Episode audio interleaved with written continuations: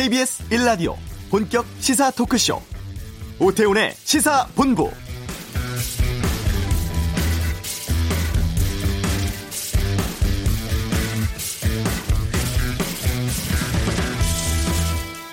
오늘이 독도의 날입니다.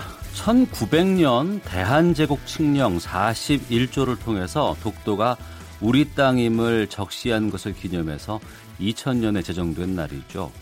그런데 이 날은 민간단체인 독도 수호대가 자체 제정을 한 날이고요. 국가 기념일은 아닙니다.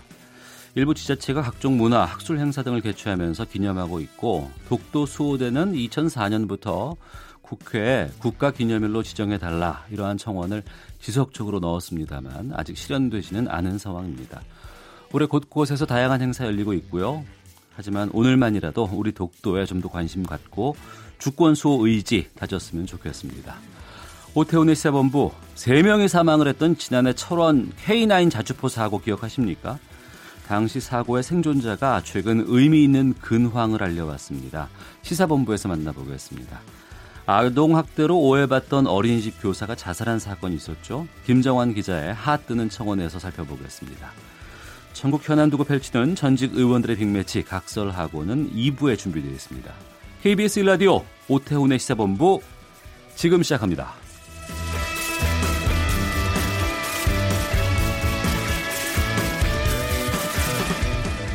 네. 오후를 여는 당신이 꼭 알아야 할 이 시각 가장 핫하고 중요한 뉴스 김기화 기자의 방금 뉴스 시간입니다. KBS 보도국 김기화 기자. 어서 오십시오. 안녕하세요. 예. 사립유치원 공공성 강화 방안을 정부가 발표했습니다. 어, 내용 소개해 주시죠. 네, 먼저 정부 여당은요. 어, 국공립 유치원 비율 40% 확충.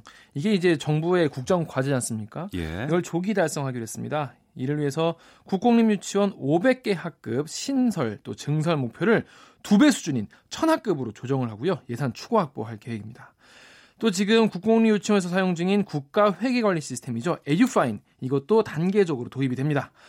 올해부터 이 실무 연수 또 장비 구축 같은 준비를 거쳐서요. 내년에는 일정 규모 이상인 유치원에 우선 적용을 하고 20, 2020년부터는 모든 유치원에 사용을 의무화할 예정입니다. 네. 그러니까 유치원에 이제 회계 관리 시스템이 도입이 되는 건데 네.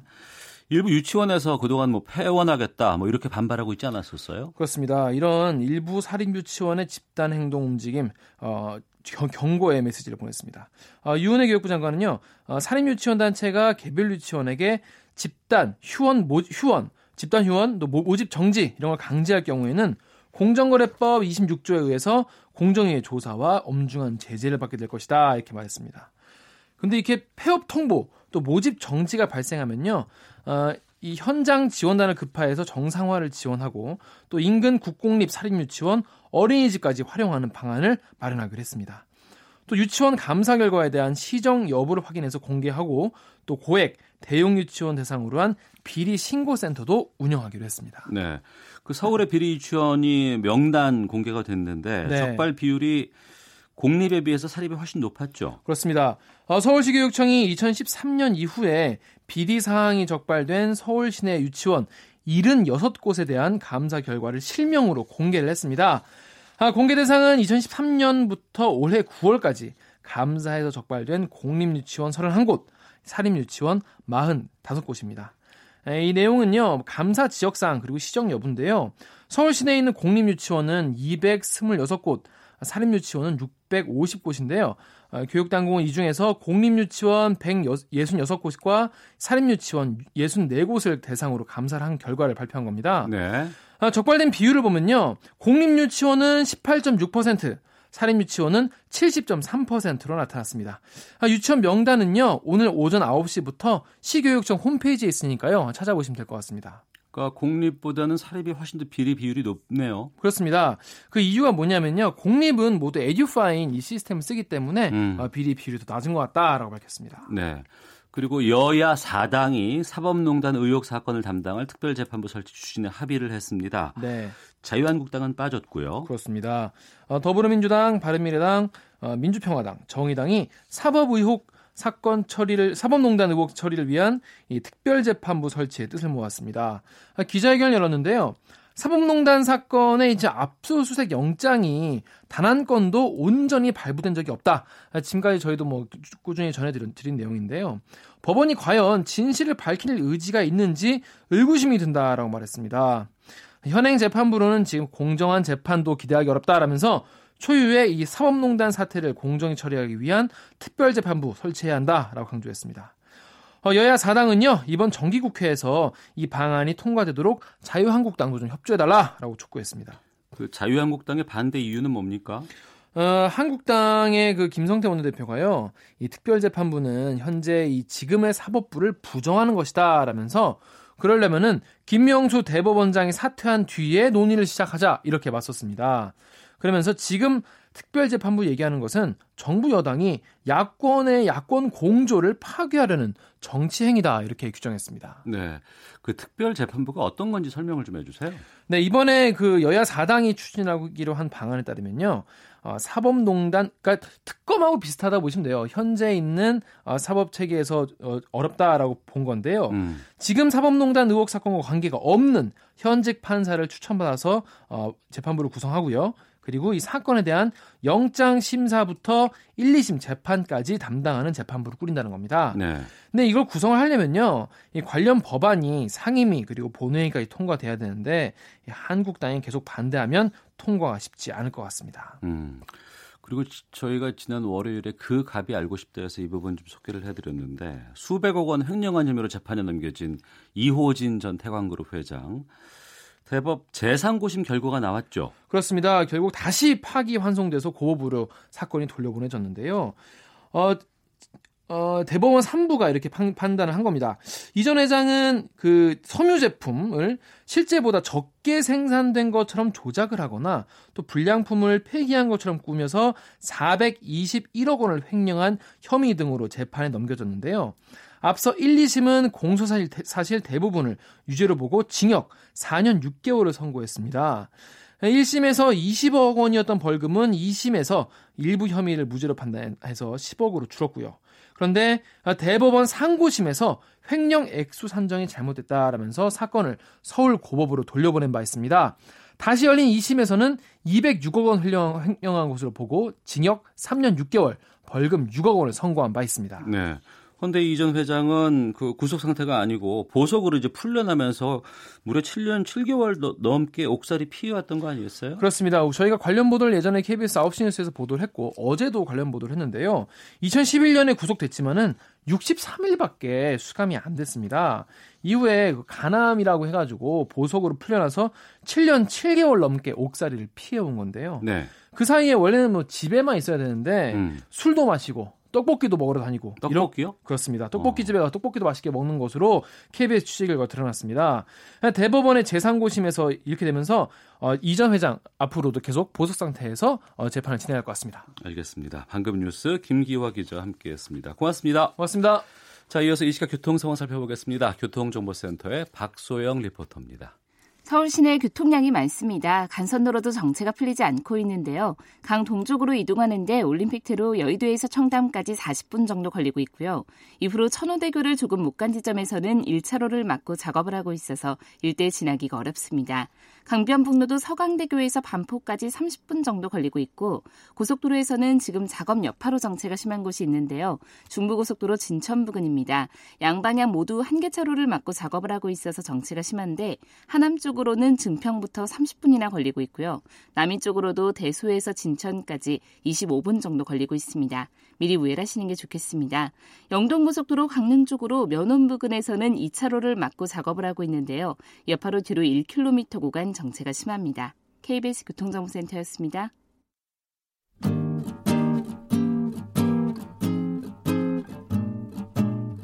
KBS 1라디오 오태훈의 시사본부 여러분의 참여로 더욱 풍성해집니다. 방송에 참여하고 싶으신 분은 문자 9730번으로 의견 보내주세요. 애플리케이션 콩과 마이케이는 무료입니다. 많은 참여 부탁드려요.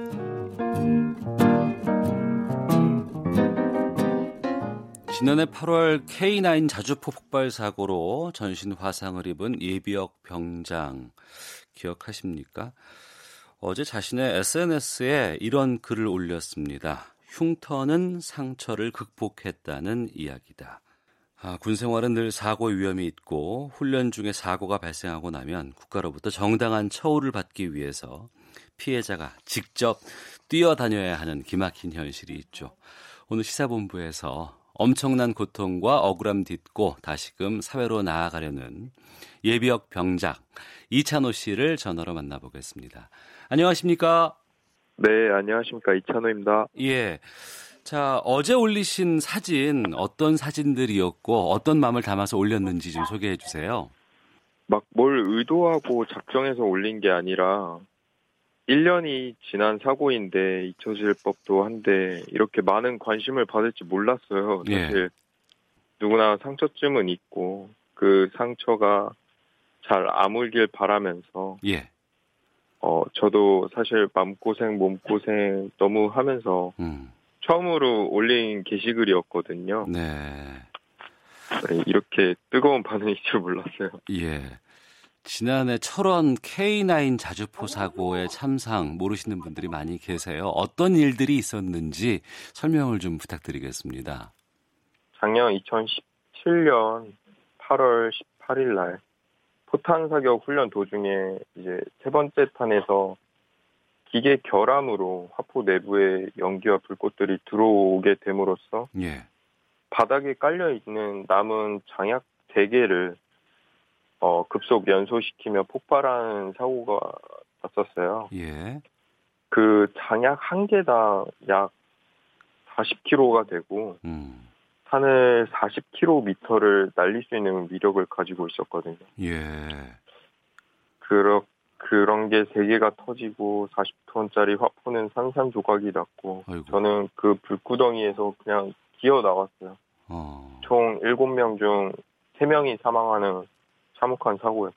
그 동료 3명이 사망을 했고 이찬호 병장 포함해서 4분이 큰 상처를 이제 입었는데 이 병장의 경우에는 상당히 심한 화상을 입은 것으로 알고 있습니다. 그동안 고통이라든가 절망감이 참 엄청났을 것 같은데요. 사실 생존자 중에서는 제가 제일 많이 다쳤고 네. 겨우 목숨만 건질 수 있었던 거였어요. 다른 분들은 빠른 회복으로 사회에 복귀한 상태고요. 저는 아직도 병원에 입원 중이면서 음. 재활 치료 받으면서 수술을 몇 차례 앞두고 있고요. 네. 그리고 또 화상은 다들 알다시피 최고의 극한의 고통을 동반하고 치료 과정 또한 길고 고되지 않습니까? 예.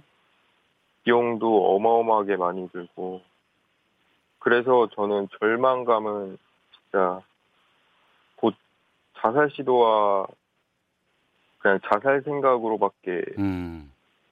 채워지지 않았어요. 예. 되게 너무 힘들었고 근데도 불구하고 저는 더 비참한 거는 움직일 수조차 없어서 어.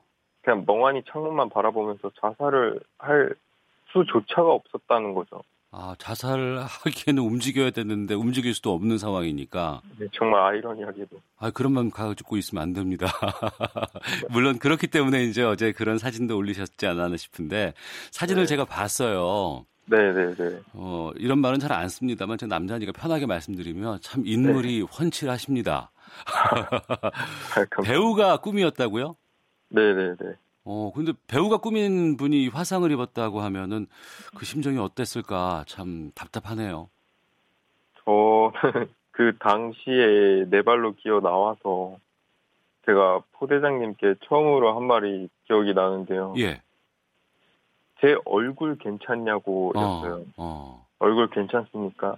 물어봤는데 물론 괜찮다고 울먹이시면서 말씀을 해주셨거든요. 네. 보이는 팔다리는 전투복이 눌러붙고 피가 나고 훼손이 많이 된 상태라서 대충 진작은 가능했어요. 음. 근데 얼굴이 너무 아프고 감각조차 없어서 보이질 않으니까 어떻게 된지 몰랐던 거고요. 예. 그러다가 병원에서 치료를 받으면서 거울을 처음에 잘 안 보여줬어요, 음, 부모님. 음. 거울을 봤는데 아 앞으로 인생조차 힘들겠구나 생각을 했죠. 네. 삶의 욕구가 전혀 없었어요. 아이고. 제가 10년을 키워온 꿈인데 음. 피워보지도 못한 꽃이 된 거예요, 그냥. 음. 그리고 인생이 여러 번이 아니잖아요. 한 번뿐인 인생이 이렇게 끝나는구나 하고 그렇게 느꼈죠. 네. 이런 일이 일어나서는 안 되겠습니다만 또 이런 일이 발생을 불가피하게 했다고 하더라도 국가가 나서서 이제 치료라든가 보상금도 이제 지급을 해야지 마땅한데 이 과정에서 상처도 또 더 받을 수밖에 없는 상황이 있었다면서요. 네, 일단 저는 기절에 있어가지고 어떤 상황인지 몰랐는데 부모님한테 들어보니까 아들을 나라에 맡긴 입장에서 음. 부모님은 국가에서 해결할 줄 알았는데 예. 부모님과 형은 정보를 찾기 위해 발로 뛰고 어, 조사를 하고 다녔어야만 했어요. 어. 사고 직후에 바로 연락이 온 것도 아니고 몇 음. 시간 후에 사고 몇 시간 후에 이제 위급하다고 연락도 오고 아이고. 대체 매뉴얼이 상당히 미비한 거죠. 음. 저는 또 치료비 문제로 군대를 연기했지만 연기 신청도 6개월밖에 안 됩니다. 음. 그리고 나라에서는 이중 배상 금지법 때문에 보상금을 받을 수가 전혀 없고요. 어. 또그 K9 자주포라는 하나 제조업체에서는 이해 결함을 인정하지 않고 있으면서 어 아, 저한테 아무런 보상금을 준 게 없어요. 저는 음. 받은 게 없고. 지금까지도 네. 어. 뭐 한 달에 뭐 600만 원 이상의 수백만 원의 화상 치료비가 드는데 이게 국가가 부담해 주지 않아서 좀 전역을 미룰 수밖에는 없었다는 사실을 제가 들었거든요. 네 네 네. 그러니까 전역 직전에 훈련하다가 다친 거 아니겠습니까? 네. 그렇죠. 여기서 발생한 이런 치료비 같은 거는 전역 후에도 꾸준히 지급을 해 줘야지 당연한 일 아닐까요? 정말 당연한 일인데 네. 저희가 힘든 일을 부탁하는 것도 아니고 당연한 일을 부탁하는 건데도 이게 개선된 게 전역 후 6개월밖에 지원이 안 된다는 겁니다. 어. 외부 병원은 개인 사비로 부담을 해서 치료를 받아야 되고요. 전역 후에는 또 보험처로 넘어가면 예. 보험 병원에서만 치료를 받아야 되고요. 어. 이게 외부 병원은 위탁 승인이라는 그런 과정과 절차를 밟아야 허가가 떨어져야 이제 지원을 받을 수 있게 되는 거예요. 어. 근데도 많은 장병들은 개인 사비로 치료를 받고 있고 네. 그럼 이창호 병장은 전역 일을 얼마나 미루신 거예요? 저는 한 달 정도 미뤘습니다. 치료비를 생각한다면 제가 한 6개월 정도를 미룰 수 있었지만 저는 이런 부당한 일을 사회에 알려야 된다고 생각했고 음. 더 이상 제 2의 피해자가 제 2의 2차노가 발생하지 않았으면 하는 마음에 음. 치료비라는 리스크를 감수하고 저는 좀 일찍 전역을 했어요. 예. 왜냐하면은 군 소속일 때는 지휘관 허가가 필요하고 군법에 위배가 될 수 있어서 방송에 나올 수조차 없어요. 음. 이런 군대라는 폐쇄적인 구조여서 알릴 기회가 없었던 거죠. 네. 지난해 철원에서 있었던 K9 자주포 사고의 당사자인 이찬호 씨와 함께 말씀을 나누고 있는데요. 지난해 그 이찬호 병장의 처지를 안타까워하는 분들이 청와대 청원 올렸고 순식간에 20만 명을 넘겼습니다. 정당한 치료 그리고 국가 유공자 지정을 이제 국민들이 요구를 했고 국가가 미루는 일을 시민들이 도와줬다는 점에서 참 고마운 마음도 있을 것 같고 어떠셨어요? 아, 진짜 너무 감사드렸어요. 진짜. 다들 남일 같지 않게 생각해 주시고 음. 그게 저한테 느껴졌고 그리고 저뿐만 아니라 군대에서 이런 사건 사고들이 비일비재하게 일어나지만 항상 묻혀왔기에 국민 청원을 통해 관심을 많이 가져주신 것 같아요. 네. 사실 저 혼자서는 해결할 수 없는 일이었는데 음. 지금까지도 1년이 지난 지금까지도 기억해 주신다는 게 정말 감사드리죠. 네, 국가가 나몰라 한 일을 국민들이 나서서 혼내준 거예요, 이게. 그렇게 생각이 드는데, 우선 지금은 어떤 상황인지 사진으로만 봐서 좀 구체적인 상황을 좀 듣고 싶은데, 뭐 화상 치료라든가 생활의 경제적인 어려움 같은 것들은 없는지도 좀 알려 주시죠. 어, 지금 현재 병원에 입원해서 재활 치료 중이고요. 추 수술을 차례 기다리고 있는 상태입니다. 근데 이제 지금은 화성 환자들끼리 서로 이해하면서 살아가고 있는데 네. 제가 과연 현실에 놓여지면 음.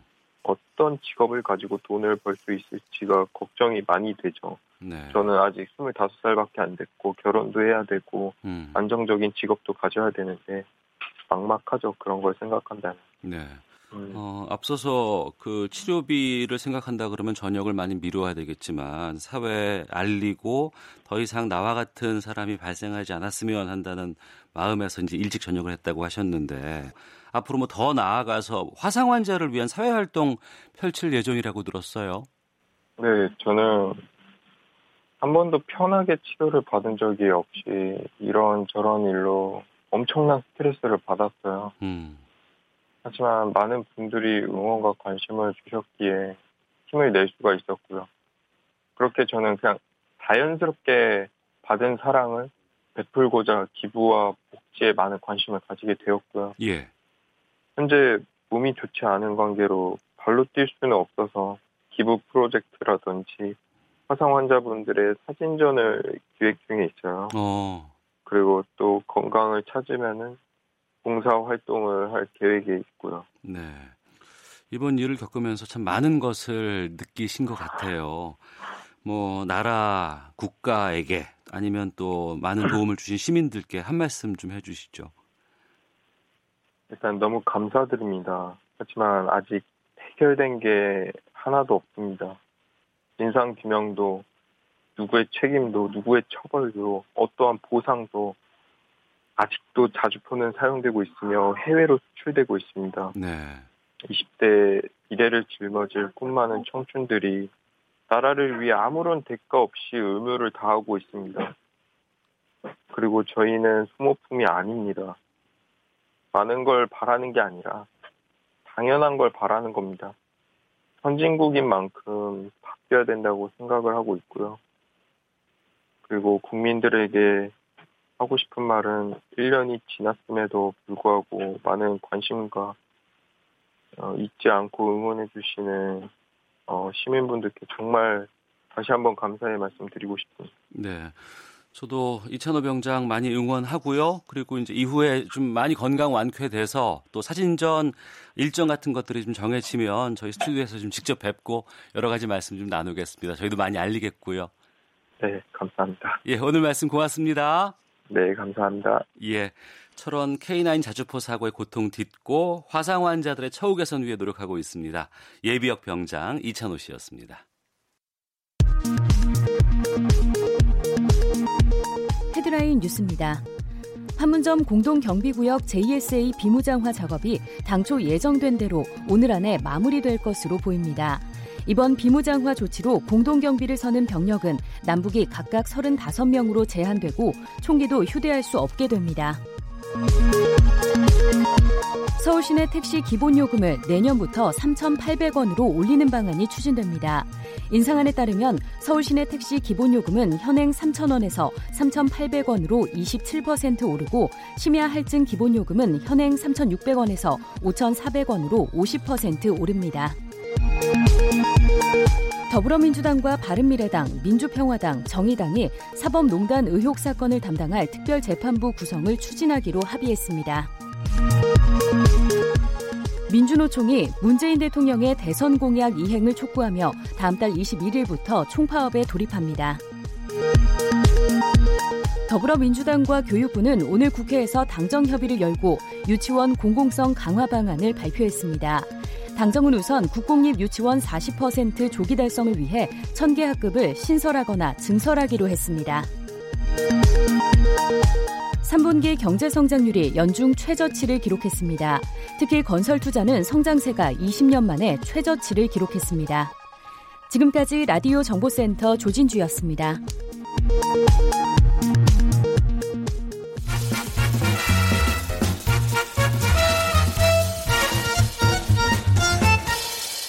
오태훈의 시사 본부. 유치원이나 어린이집에서 아이 학대하는 모습 이게 CCTV에 잡혀서 공개된다거나 최근 또 사립 유치원 또 어린이집의 어이없는 비리 때문에 이곳에 대한 비난의 목소리가 상당히 좀 크죠. 그런데 이번에 결을 좀 달리하는 사건이 일어났습니다. 핫 뜨는 청원 KBS 김정환 기자와 함께 말씀 나눠보겠습니다. 어서 오십시오. 네, 안녕하십니까. 예. 어린이집 교사가 스스로 목숨을 끊은 일이 있었어요. 네, 지난 13일 새벽 2시 50분쯤인데요. 경기도 김포시 한 아파트에서 한 여성이 쓰러져 있는 걸 주민이 발견했는데 숨졌습니다. 결국은 유서가 있었고요. CCTV를 보니까 이 아파트에서 엘리베이터를 타고 내리는 장면이 확인이 돼서 음. 이 아파트에 사는 사람이다 이렇게 됐고 결론적으로는 올해 38살 김포시에 있는 한 어린이집 교사입니다. 네. 그리고 예비 신부이기도 합니다. 아 결혼을 앞둔 예비 신부였군요. 그렇습니다. 근데 이런 극단적인 선택을 한 이유는 뭐였어요? 유서에 뭐라고 나와 있었습니까? 네, 먼저 몇 가지 알려드리면 내가 다 짊어지고 갈 테니 여기서 마무리됐으면 좋겠다. 어린이집과 교사들에게 피해가 가지 않도록 해달라. 내 의도는 그런 의도가 아니었다. 누구 누구야? 그때 일으켜 세워주지 못해 미안하다. 음. 이런 내용이 주로 돼 있습니다. 내 의도는 그런 의도가 아니었다. 무슨 일이 있었습니까? 이분이 이제 스스로 그렇게 하시기 이틀 전인 11일 어린이집에서 이제 나들이를 나갔는데 네. 그 현장에서 누군가가 112에 전화를 해서 특정 어린이집 조끼를 입은 보육교사가 이 원생을 밀쳤다. 아동 학대인 것 같다 이렇게 신고를 했습니다. 어. 일단 경찰에 신고는 접수가 됐죠. 네. 그러자 이 선생님과 어린이집 측이 해당 아동의 어머니를 만나서 상황을 설명했고 음. 어머니는 이렇게 들어보니까 이거는 학대가 아니고 네. 어, 선생님이 좀 실수를 하셨다. 뭐 음. 뭐이 선에서 이야기가 됐다고 합니다. 네. 그러니까 어떻게 보면 있을 수 있는 오해인데, 음. 근데 일이 그 이후에 좀 이상하게 흘러갔습니다. 어, 그러니까 담당 선생님하고 어린이집 설명을 듣고서 아이의 부모님이 이해를 한 상황인데, 그렇죠. 또 그 이후에 뭐가 있을 수 있을까요? 자, 112에 신고가 접수는 됐는데 네. 경찰이 일단 적극적으로 수사를 하지 않았어요. 어. 그 새에 인터넷에서 난리가 난 겁니다. 인터넷에? 그렇습니다. 예. 나들이를 다녀온 11일 오후 밤인데요. 인천과 김포의 인터넷 마음 카페에 이 어린이집 선생님이 아동을 학대했다. 음. 이렇게 아예 가해자로 단정을 하면서 비난을 하는 글이 올라온 겁니다. 네. 거기에다가 이른바 신상털이라고 하죠.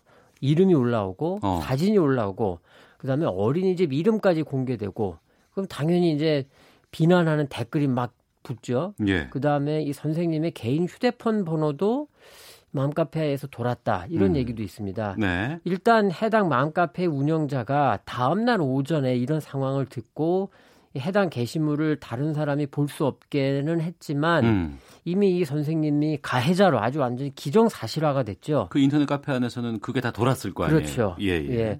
그리고 두 번째는 이 해당 아동의 이모가 음. 어린이집을 찾아가서 항의를 했다고 합니다. 예. 그래서 원장과 부원장 선생님이 무릎을 꿇고 사과했는데 소용이 없었고 음. 또이 숨진 선생님한테 물을 끼얹었다. 음. 이런 얘기도 있습니다.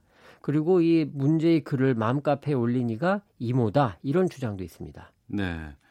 경찰이 뒤늦게 나서서 수사하고 있다면서요? 뭐 이게 적극적이라기보다 어. 그 어머니 선생님의 어머니가 고소장을 내셨습니다. 아 자살한 선생님의 그렇습니다. 어머니가 19일 경찰서에 가셔서 인터넷에 내 딸의 신상을 공개한 누리꾼과 어린이집에서 딸에게 물을 뿌린 학대 의심 아동의 이모를 처벌해 달라 이랬습니다. 그래서 일단 경찰이 정보통신 이용 촉진 및 정보 보호 등에 관한 법률상 명예훼손 혐의 그리고 폭행 혐의를 적용해서 수사를 하고 있다 하겠다 이렇게 밝혔고 음. 아동의 그 이모가 최근 변호사를 선임해서 원래는 22일에 경찰서에 출석하기로 했지만 몸이 안 좋다며 연기를 했는데 하여간 수사는 될 것 같습니다. 네. 그러니까 이 사건과 관련해서 청원이 올라왔고 많은 분들이 또 공감하고 있다면서요? 그렇습니다. 뭐 아동 학대로 오해받던 교사가 자살했습니다. 이 청원이 15일에 올라와서 14만 명이 넘었습니다. 어. 그래서 억울하게 생을 마감한 을 중의 을 한 보육교사의 억울함을 풀어주세요. 또 다른 청원은 유아 교사들을 대상으로 한 폭언 폭행에 대해 특별범죄 가중 처벌 관련 규정을 만들어 주세요. 같은 날 올라왔는데 2만 1000명이 넘었고요. 의심만으로 폭언을 들으면 무릎을 꿇고 물을 맞고 뺨을 맞는 등의 폭행으로부터는 보호돼야 합니다. 음. 지고 있는 사회적 책임에 무게에 비해 이들을 보호하는 법은 없습니다. 그다음에 이제 김포 맘카페 가해자들을 강력하게 처벌해 주세요 해서 16일에 올라와서 300명이 넘었고요. 이 폐쇄시켜 주시고 가해자들 모두 강력하게 처벌해 주세요. 이런 내용입니다. 알겠습니다. 어, 그러면 여기서 어린이집 보육교사 한 분을 좀 연결해서 말씀을 좀 나눠보겠습니다. 어, 공공운수노조의 서진숙 부위원장 연결해서 좀 자세히 알아보도록 하겠습니다. 나와 계시죠? 네, 안녕하세요. 예. 그 보육지부 조합원이시고요. 예, 예. 예. 이 보육교사 선생님들이 현장에서 겪는 고충이 상당히 크다고 들었는데 어떤 네. 상황인지 좀 말씀해 주세요. 그 아이들을 데리고 저희가 바깥놀이를 나가는데 바깥놀이 갈 때 길에서 만나는 동네 어른들이 너도 아동학대하냐? 막 이러면 이런 얘기를 하기도 하고 욕을 하면서 따라오는 경우도 있어요. 음. 그리고 뭐 아이의 식사 지도를 위해서 뭐뭐 뭐 김을 너무 편식하는 아이에게 김을 주지 않거나 이럴 경우에 아동 학대고 예방이고 쳐내고 이런 거 아니냐 하면서 부모들의 complain을 받을 때도 많고요. 그렇군요. 자, 그러면 이번에 김포 어린이집 선생님처럼 인터넷에까지 이 개인 정보가 유출돼서 혹시 또 곤욕을 치르신 그런 선생님이 또 계실까요? 지난해에도 유사한 사례로 교사가 자살을 시도했던 게 언론 보도된 적이 있고요. 네. 그리고 뭐 아이를 학대했다는 게 크게 언론 보도돼서 교사가 해지까지 되고 신상이 다 털렸지만 그게 몇 년 후에 무혐의 판결이 난 경우도 있었습니다. 그래서 아. 아동학대 사건이 일어나면 우선 거의 대부분 신상이 털리고 교사에게는 치명적인 어, 피해를 입힌다고 볼 수 있죠. 네. 그런 상황이 오거나 아니면 그런 오해가 있을 경우에 지금의 시스템에서 그 보육 교사가 스스로가 해결할 수 있는 방법 같은 게 있어요? 지금은 없습니다. 지금은 아동학대를 신고하면 경찰하고 아동보호센터가 직접 들어와서 조사를 시작해요. 그래서 이미 어, 아동학대자, 범죄자라고 하는 것을 전제로 해서 들어오고 있기 때문에 지금은 보호해줄 수 있는 장치가 없고요. 음. 그리고 어, 어린이집 원장, 그 책임을 져야 하는 원장 같은 경우에 1년에 한 번 아동학대 예방교육을 시켰으면 그 책임을 다했기 때문에 실제로 아동학대와 관련된 일이 일어나면 교사 개인의 책임이고 교사를 해고하는 걸로 보통 일을 마무리합니다. 아, 그러니까 그, 이, 그런 상황이 됐을 때 선생님에 네. 대한 것과 또 원장 선생님에 대한 게 조금 다르다는 말씀이군요. 네, 그렇죠. 그러니까 원장 선생님 같은 경우에는 교사의 교사이기도 하고 어린이집을 책임지는 운영자이기도 한데 이것들에 대한 책임 부분에서는 빠져 있는 거죠. 아, 자 그렇다면 이런 문제 어떻게 풀어야 되나요? 물론 당연히 저희가 믿기로는 대다수의 보육교사 선생님들은 아이들에 대한 사랑으로 뭐 크게 막 요란하지 않게 묵묵히 열심히 돌보고 계실 텐데 사실 그렇죠. 그런데 현실에서는 또 일부 학대 사례가 또 있습니다. 그래서 여론도 네, 안 좋고 네. 이번처럼 오해가 있고 아주 안, 있어서는 안 될 일까지 생겼는데 어떻게 풀어야 할까요? 이런 일이 일어나면 사실은 이게 무슨 일인지 왜 일어났는지에 대해서 파악을 해야 돼요. 그러니까 교사가 어떤 맥락을 가지고 했던 행동에 대해서 그게 아동학대냐라고 바로 의심을 하고 신고를 하고 이런 시스템도 지금 움직이고 있습니다. 그래서 어, 이게 왜 일어났는지 먼저 확인을 해야 되고 이게 원장 책임하에 어린이집 내에서 무슨 일인지 조사가 되어야 하는 거죠. 근데 네. 그렇지 않은 상황이고 그리고 대, 대부분이 이게 지금 원장이 개인이 운영하는 곳이다 보니까 이런 문제가 일어나면 그냥 교사를 잘라버리는 거죠. 네. 그런 것이 아니라 국가가 책임지는 어린이집 이 된다면 좀 공적인 영역에서 이런 것 이런 문제들을 해결하려고 하겠죠. 아 그러면 이 선생님들이 어떤 그 조직 같은 건 따로 없으신 건가요? 어 노동조합이 있기는 한데 노동조합이 그렇게 이제 눅눅한 곳이 아닙니다. 그러니까 보통 교사들이 이런 식의 학대 의심을 받거나 해서 피해를 입은 경우에 노동조합을 찾아오세요. 네. 네. 그래서 이제 노동조합이라고 하는 조직이 있지만 그렇게 크게 많은 선생님들이 계신 건 아닙니다. 음. 네. 알겠습니다. 자, 말씀 여기까지 듣도록 하겠습니다. 오늘 말씀 고맙습니다. 네, 감사합니다. 네, 지금까지 공공운수노조 서진숙 부위원장 연결해서 말씀을 좀 들어봤습니다. 저도 이제 제 아이를 키울 때 네. 항상 이쁘고 좋지만 또 제 마음이 불편하거나 아이가 좀 이렇게 좀 도드라진 행동을 하게 되면 화나고 막 이럴 그렇죠. 때도 좀 있거든요. 부모도 사실 자식 키우는 게 쉽지는 않죠. 그러니까 예, 예. 한편으로는 선생님들의 고충이 또 이해가 되기도 합니다. 어. 그리고 이제 이번에 좀 그 경찰 쪽에서의 대처 이런 부분에 대해서 좀 지적하는 목소리도 좀 나온다면서요. 그렇습니다. 왜냐하면 경찰이 조금 빨리 수사를 들어갔으면 음. 그래서 그 자초 지정을 그러니까 수사라고 하니까 무슨 굉장히 좀 그 거창한 것처럼 들리지만 일단 자초 지정만 빨리 확인해서 결론이 이겁니다라고 음. 알려줬으면 네. 그 나들이 현장에서 어떤 어떤 일이 있었는데 그때 이렇게 이렇게 돼가지고 마침 그거를 다른 분이 좀 잘못 보신 거다. 이게 음. 확인만 됐으면 네. 이게 사실 인터넷에 그렇게 올라가고 음. 시끌 시끌시끌하고 비난하고 한바탕 소동이 안 났을 거고 네. 그러면 네. 돌아가신 그 선생님이 그런 극단적인 선택은 하지 않, 않으셨지 않겠냐. 이제 이런 아쉬움이 자꾸 드는 거죠. 예. 그럼 돌아보면 이제 인터넷에서의 또 무차별적인 신상털이 이 부분 참 좀 걱정이에요. 뭐 한두 번 나온 얘기가 아닌데 네. 이게 참 동전의 양면 뭐 칼의 양날 뭐 이런 얘기를 많이 하는데요. 어. 익명의 바다 아닙니까 인터넷이? 그러니까 분명히 그 자기 이름을 신분을 드러내지 않고 의견을 표출할 음. 수 있는 그 나름의 장점이 있죠. 그런데 네. 한편으로는 이게 부작용으로도 작용을 해서 참 이게 어떻게 해야 될지 이런 문제가 있습니다. 근데 이런 생각은 드는 거죠. 법으로 이제 이거를 규제를 해야겠다 이렇게 돼버리면 네. 사실상 검열이 되고 표현의 자유가 위축이 되는데 그렇죠. 예를 들면 중국이 그렇지 않습니까? 네. 그러니까 중국 당국이 공산당과 중국 당국 정부에 거슬리는 게 있으면 특정 단어를 막아버리고 음. 검색이 안 되게 그다음에 네. 심지어는 구글 같은 데는 이제 외국 기업이 들어가지 못하게 해버리고 음. 이러니까 이게 우리가 보기에는 조금 저건 아니지 않느냐. 네. 그래서 결국은 이게 좀 하나만한 게 들리실 수 있을 것 같아서 좀 저도 말씀드리긴 민망한데 어. 이용자들이 어떤 마음을 갖고 있느냐. 네. 결국은 이용자들의 상식, 자각 이게 제일 중요하다 이렇게 보입니다. 어, 일반 그 언론 매체 같은 경우에는 데스크가 있다거나 그렇죠. 아니면 여러 가지 방송통신심의위원회라든가 이런 곳에 검, 그러니까 그 조사를 나중에 추후에 받기도 하고 이런 네. 부분들이 있는데 이런 단순한 인터넷 카페 같은 경우에는 운영자의 권한 말고는 제재 수단 같은 그렇습니다. 건 없잖아요. 혹시 뭐 그런 상황이죠. 그게 어. 제일 큰 문제 같습니다. 아, 알겠습니다. 새치어 사람 잡는다라는 속담이 있는데 사이버 공간에서의 폭력은 세치어 수준은 좀 넘는 것 같습니다. 내가 올린 이 한 줄의 글 이게 좀 누군가에겐 커다란 치명타가 될 수 있다는 것 좀 우리가 좀 살펴봐야 될 것 같습니다. 김정환 기자 와 함께했습니다. 오늘 말씀 고맙습니다. 네, 수고하셨습니다. 예, 오태훈의 시사본부 1부 여기서 마치도록 하겠습니다. 2부는 전직 의원들의 다양한 생각을 짚어보는 각설하고 준비되어 있고요. 또 노변의 시사법정에서는 아직도 끝나지 않은 사법농단에 대한 다양한 이야기 나눠보겠습니다. 뉴스 들으시고 잠시 후 2부에서 뵙겠습니다.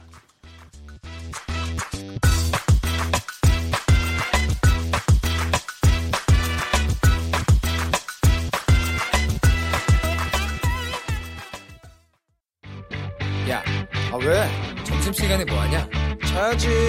야, 그러지 말고 이거 한번 들어봐. 아 뭔데? 지금 당장 라디오를 켜봐 나른한 오후 깨울 시사 토크쇼 모두가 즐길 수 있고 함께하는 시간 유쾌하고도 신나는 시사 토크쇼 오태훈의 시사본부 네, 촌철 살인의 명쾌한 한마디부터 속 터지는 막말까지 한 주간의 말, 말, 말로 정치권 이슈를 정리해보는 각설하고 시간입니다. 문재인 대통령이 평양 공동선언 또 남북 군사합의서를 비준한 것을 놓고 정치권 뜨겁습니다. 위헌이다, 또 법리 오해다 이러한 주장이 맞서고 있는데요. 더불어민주당의 최민희 전 의원, 자유한국당의 김용남 전 의원 두 분과 함께 다양한 이야기 나눠보겠습니다. 어서 오십시오. 안녕하세요. 네, 안녕하세요. 예. 자유한국당은 이번 비준을 두고서 헌법 60조 1항 어겼다, 위헌이다 이렇게 주장을 하고 있고 청와대나 여당 쪽은 음, 조항 성립 자체가 되지 않는다 받아치고 있는데 자유한국당의 의견을 김영남 의원께서 좀 전해 주시죠. 예, 그러니까 남북 군사 합의서의 대통령 비준을 왜 국회 동의 없이 했느냐? 음. 그거는 우리 헌법상 북한이 국가로서 인정받을 수 없기 때문에 외국과 맺은 조약으로 볼 수 없어서 그렇게 했다는 게 이제 청와대의 설명이잖아요. 네. 좋다 이거죠. 그러면 북한이 국가가 아니다. 음. 원래 우리 헌법 체계가 그렇게 돼 있죠. 북한이 미수복 영토로 되어 있고 만약에 청와대의 입장이 그렇다면 왜 학생들 배우는 교과서에서 대한민국이 한반도 내 유일한 합법 정부라는 표현을 삭제를 하고 음. 또 그리고 국가가 아니라고 하면서 판문점 선언에 대해서는 국회에 비준 동의안을 제출을 한 거는 뭐죠? 음. 이 모순되잖아요. 음. 아니 무슨 국정을 자기 편한 대로 뭐 이게 코에 걸었다가 귀에 걸었다가 아니 이런 법이 어디 있어요? 이런 법이 어디 있어요? 의원님. 지금 야당이 문제인 게요. 이래도 반대, 저러, 청와대가 반대. 문제죠. 왜 이래도 반발, 저래도 반발. 이게 음. 지금 제일 문제인데요. 그 헌법 정신에 따르면 통일을 위해서 노력하는 것은 어, 사실은 법조문 이상의 의미를 갖는 거죠. 어, 그에 따라서 1991년에 노태우 대통령이 남북 기본 합의서를 체결합니다. 이게 아마도 남북 관계의 지도자 대화를 가능하게 된 근거라고 보는데요. 그게 국가 간의 관계가 아닌 특수 관계다 이렇게 규정을 합니다. 남북 관계. 이거는 노태우 대통령 때 모두가 합의된 이제 네. 안, 이게 없으면요. 지금 그 김정일 위원장이나 김정은 위원장하고 접촉하는 모든 대통령의 행위가 헌법 위반이 되는 것이죠. 음. 예, 그래서 그 남북 기본 합의서는 다 존중했으면 좋겠다. 음. 그래서 특수관계라고 규정을 했거든요. 어, 그런데 저는 거꾸로입니다. 판문점 선언을 비준해달라고 하니까 자유한국당에서 이건 비준 대상 아니다 이렇게 나왔거든요. 네. 그때 논리 기억하시는지 모르겠는데 그때 논리가 구체적인 재정 계획이 없다는 걸로 반대했었거든요. 네. 그러니까 저는 지금 그 청와대가 형식적으로 이런 답을 하고 자유한국당이 또 형식 논리로 이렇게 답을 하고 이게 음. 이럴 사안이 아니라고 봅니다. 그래서 네. 어 그러면 통일을 위해서 아무것도 하지 말란 말이냐. 북미 관계가 개선되고 완전히 비핵화가 될 때까지는 그럼 남북 간의 관계는 개선하면 안 되는 거냐. 네, 정리해 주시고요. 예, 예. 그래서 이런 부분을 좀 이렇게 큰 틀에서 어 봐야 된다. 음. 나라 전체가. 예, 그래서 이번에 어떻게든 남북 관계를 진전시키는 게 북미 관계 진전하는 데도 도움이 될 거다. 네. 예, 저는 이런 판단이 필요할 것 같아요. 이전에 사례도 있고 또 법적인 판례도 있다고 이제 말씀하시거든요. 김영남 의원님. 예. 아니, 지금 청와대나 민주당의 그 얘기를 듣다 보면 생각나는 얘기가 있어요. 그 엿장수가 있잖아요. 예, 예. 엿장수가 엿판을 들고 이제 엿을 팔러 다니면서 엿가위를 하루에 몇 번 치시는지 아세요, 오 부장님? 마음대로. 엿장수 마음대로잖아요. 예, 예. 아니 그러니까 완전히 엿장수 아, 마음대로예요. 정말 오랜만에 들어보는데요. 예. 왜냐하면 예. 지금 방금 말씀하신 대로 남북 북한은 특수관계다. 음. 그래서 이 남북 군사 합의서에 대해서 국회 비준 동의가 필요 없다. 네. 라면 지금 얘기를 약간 비틀어서 하신 거예요. 지금 판문점 선언에 대해서 자유한국당이 국회 비준 동의를 반대하고 있는 것은 이게 100조가 들어갈지 200조가 들어갈지 모르는 내용에 대해서 예산 추계도 내놓지 않으면서 무조건 국회 비준 동의를 해내라고 하니까 음. 아니 이게 국민에 대해서 어마어마한 재정적 부담을 지우게 되는 내용인데 이게 뭐 철도 연결, 도로 연결, 산림 녹화 말이 연결이지 북한의 도로, 철도 새로 깔아줘야 되는 거거든요. 그러니까 이거를 아무런 예산 추계도 없이 동의를 해내라고 하니까 이걸 반대하는 거지. 이게 남북 관계에 있어서는 이게 특수 관계라 국회 동의도 필요 없고 그냥 대통령이 마음대로 해도 된다라는 의미에서 동의를 반대하는 게 전혀 아니거든요. 그러니까 이걸 그냥 정권 마음대로 해요. 여기 갖다 붙였다, 저기 갖다 붙였다. 그거를 만대로 비, 비밀리에 했던 게 이명박 정부죠. 아랍에밀레이트하고 그 원전 따면서 어, 전쟁이 일어날 때 어, 유사시에 우리가 그, 그 돕겠다는 그런 유지의 내용이 들어간 건데 그 비밀리에 그렇게 했었죠 이명박 정부는 근데 그러니까 저는 자유한국당의 기본적인 생각이 좀 이해가 가지 않습니다. 남북 기본 합의서에서 국가 간의 관계가 아닌 특수 관계라는 건 큰 틀의 규정이라는 거예요. 제 말은. 그래서 어, 박근혜 전 대통령도 김정일 위원장 만났잖아요. 네. 예, 그러니까 그런 일이 가능하게 하는 음. 남북 관계 진전을 위해서 노력하게 되는 근거고 그다음에 그 이후에 진행되는 상황은 정권에 따라서 어, 여러 가지 노력을 할 수 있겠죠. 그래서 만들어진 법이 남북관계 발전 기본법입니다. 그런데 이 형식적으로 자꾸 말씀하시면 남북관계 발전 기본법과 국가보안법은 상충되는 법이에요. 예, 그렇기 때문에 이런 형식 논리를 넘은 여야 간의 통큰 대화와 네. 평, 평화에 대한 기본적인 합의 이런 음. 게 필요하다는 말씀을 저는 드리는 거예요. 그러니까 제 입장 이런 시각에서 보면 어 지금 김정은 위원장이 개성공단 재개 그 해제 풀겠다. 뭐 이런 그 의사를 밝혀왔잖아요. 네. 그러니까 이건 유엔 제재와는 상관없는 어. 얘기이잖아요. 그럼 이런 것들은 빨리빨리 미국과 유엔과 협의는 해야 되겠죠. 그런 협의하에 풀어 나가고 어. 예, 이렇게 할 수 있는 일을 해야지 자꾸 딴지 걸고 딴죽 걸고 마치 대한민국 정부 아무것도 하지 마라. 이런 느낌으로 다가오면 곤란하지 않느냐는 일반론을 말씀드립니다. 잠깐만요. 지금 남북이 만나서는 안 된다는 말씀을 드리는 게 아닙니다. 아, 자, 남북 군사 합의서의 내용대로 하면 사실은 대한민국 안보에 중대한 영향을 끼칠 수밖에 없는 내용이 들어 있어요. 그리고 우리 헌법에 국가의 재정적 또 안보적 중요한 내용을 담고 있는 조약에 대해서는 국회 비준 동의를 받으라고 돼 있어요. 이게 정말로 북한과 그런 뭐 100조가 들지 200조가 들지 모르는 그 선언 내용을 국회에 제출을 한다든지 아니면 안보상의 중요한 변화를 가져오는 남북 군사 합의서에 대해서는 헌법과 법률에 따라서 국회에 동의를 받으라는 거지 헌법과 법률을 지키자는 얘기를 갖고 그건 형식 논리야. 남북 문제인데 뭐 그런 게 중요해. 이렇게 말씀하시면 안 되죠. 큰일 날 얘기죠. 그건 헌법을 대놓고 무시하겠다는 얘기밖에 더 됩니까, 그게? 아, 그렇지 않죠.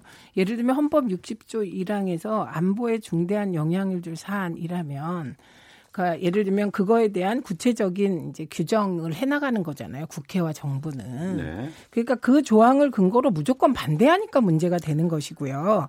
그리고 이번에 합의한 군사 합의 내용을 보면 어, 예를 들면 북한이 그 해안포 우리보다 훨씬 많이 가지고 있잖아요. 근데 그 해안포를 안 쏘기로 한 그런 내용들 이게 무슨 동의 안 해줄 내용입니까? 그러니까 저는 손학규 대표가 얘기한 게 되게 합리적이었다고 생각해요. 네네. 그게 뭐였냐면 판문점 선언 비준을 추진하려다가 음. 당내 반발에 부딪혔을 때 네. 손학규 대표가 그냥 정부 차원에서 비준하고 일을 해나가셔라. 네. 이 말은 내용상으로는 동의하는데 국회 지형상 음. 형식적인 절차, 민주적 절차를 밟는 게 어렵지만 이 사안이 애매한 지점이 있으니 남북관계 진전시켜라 이렇게 말씀하신 거거든요. 네네. 그러니까 저는 그러면서 결의안 정도는 바른미래당이 추진할 수 있겠다. 그건 힘 실어준다는 뜻이거든요. 어. 그래서 어, 뭔가 그 정도 스탠스라도 취해주는 게 지금 한반도 평화에 대한 좀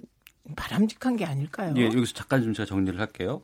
그 손학규 바른미래당 대표가 그 얘기를 하셨어요. 이 자리에 오셔서 직접 이제 그런 얘기를 하셨는데 지금 문제는 뭐냐면은 이게 4.27 판문점 선언에 대한 국회 비준이 지금 음. 올라와 있는 상황인데 이게 지금 안 되고 있는 것이고 그렇죠. 이번에 비준이 된 거는 9월 평양 공동선언과 군사합의에 대한 비준을 국무회의 의결로 지금 한 겁니다. 예. 지금 자유한국당에서는 그 효력정지 가처분을 법원에다가 냈고 또 예. 헌법재판소에 권한쟁의 심판 소송까지 지금 제기한다고 하는데 그럼 예.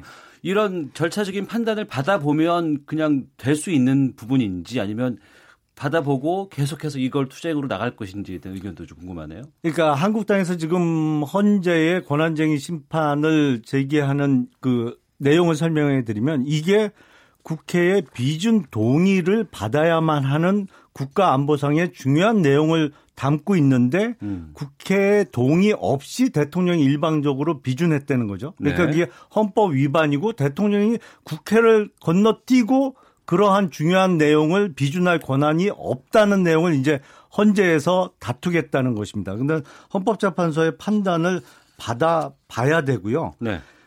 이게 문재인 대통령께서도 상황에 따라서 말을 이렇게 하셨다가 저렇게 바꾸셨다가 하는데 너무너무 잘 알고 있습니다. 작년 대선 전에 사드가 한참 논란됐을 때 사드 배치와 같이 중요한 내용은 그게 반드시 뭐 형식 논리에 얽매이지 말고 국회 동의를 받아야 된다라고 말씀하신 게 바로 당시 문재인 후보예요. 근데 음. 이거 지금 남북 군사 합의서는 국회 동의를 받을 만한 중요한 내용을 포함하지 않고 있다는 의미인가요? 이게 뭐.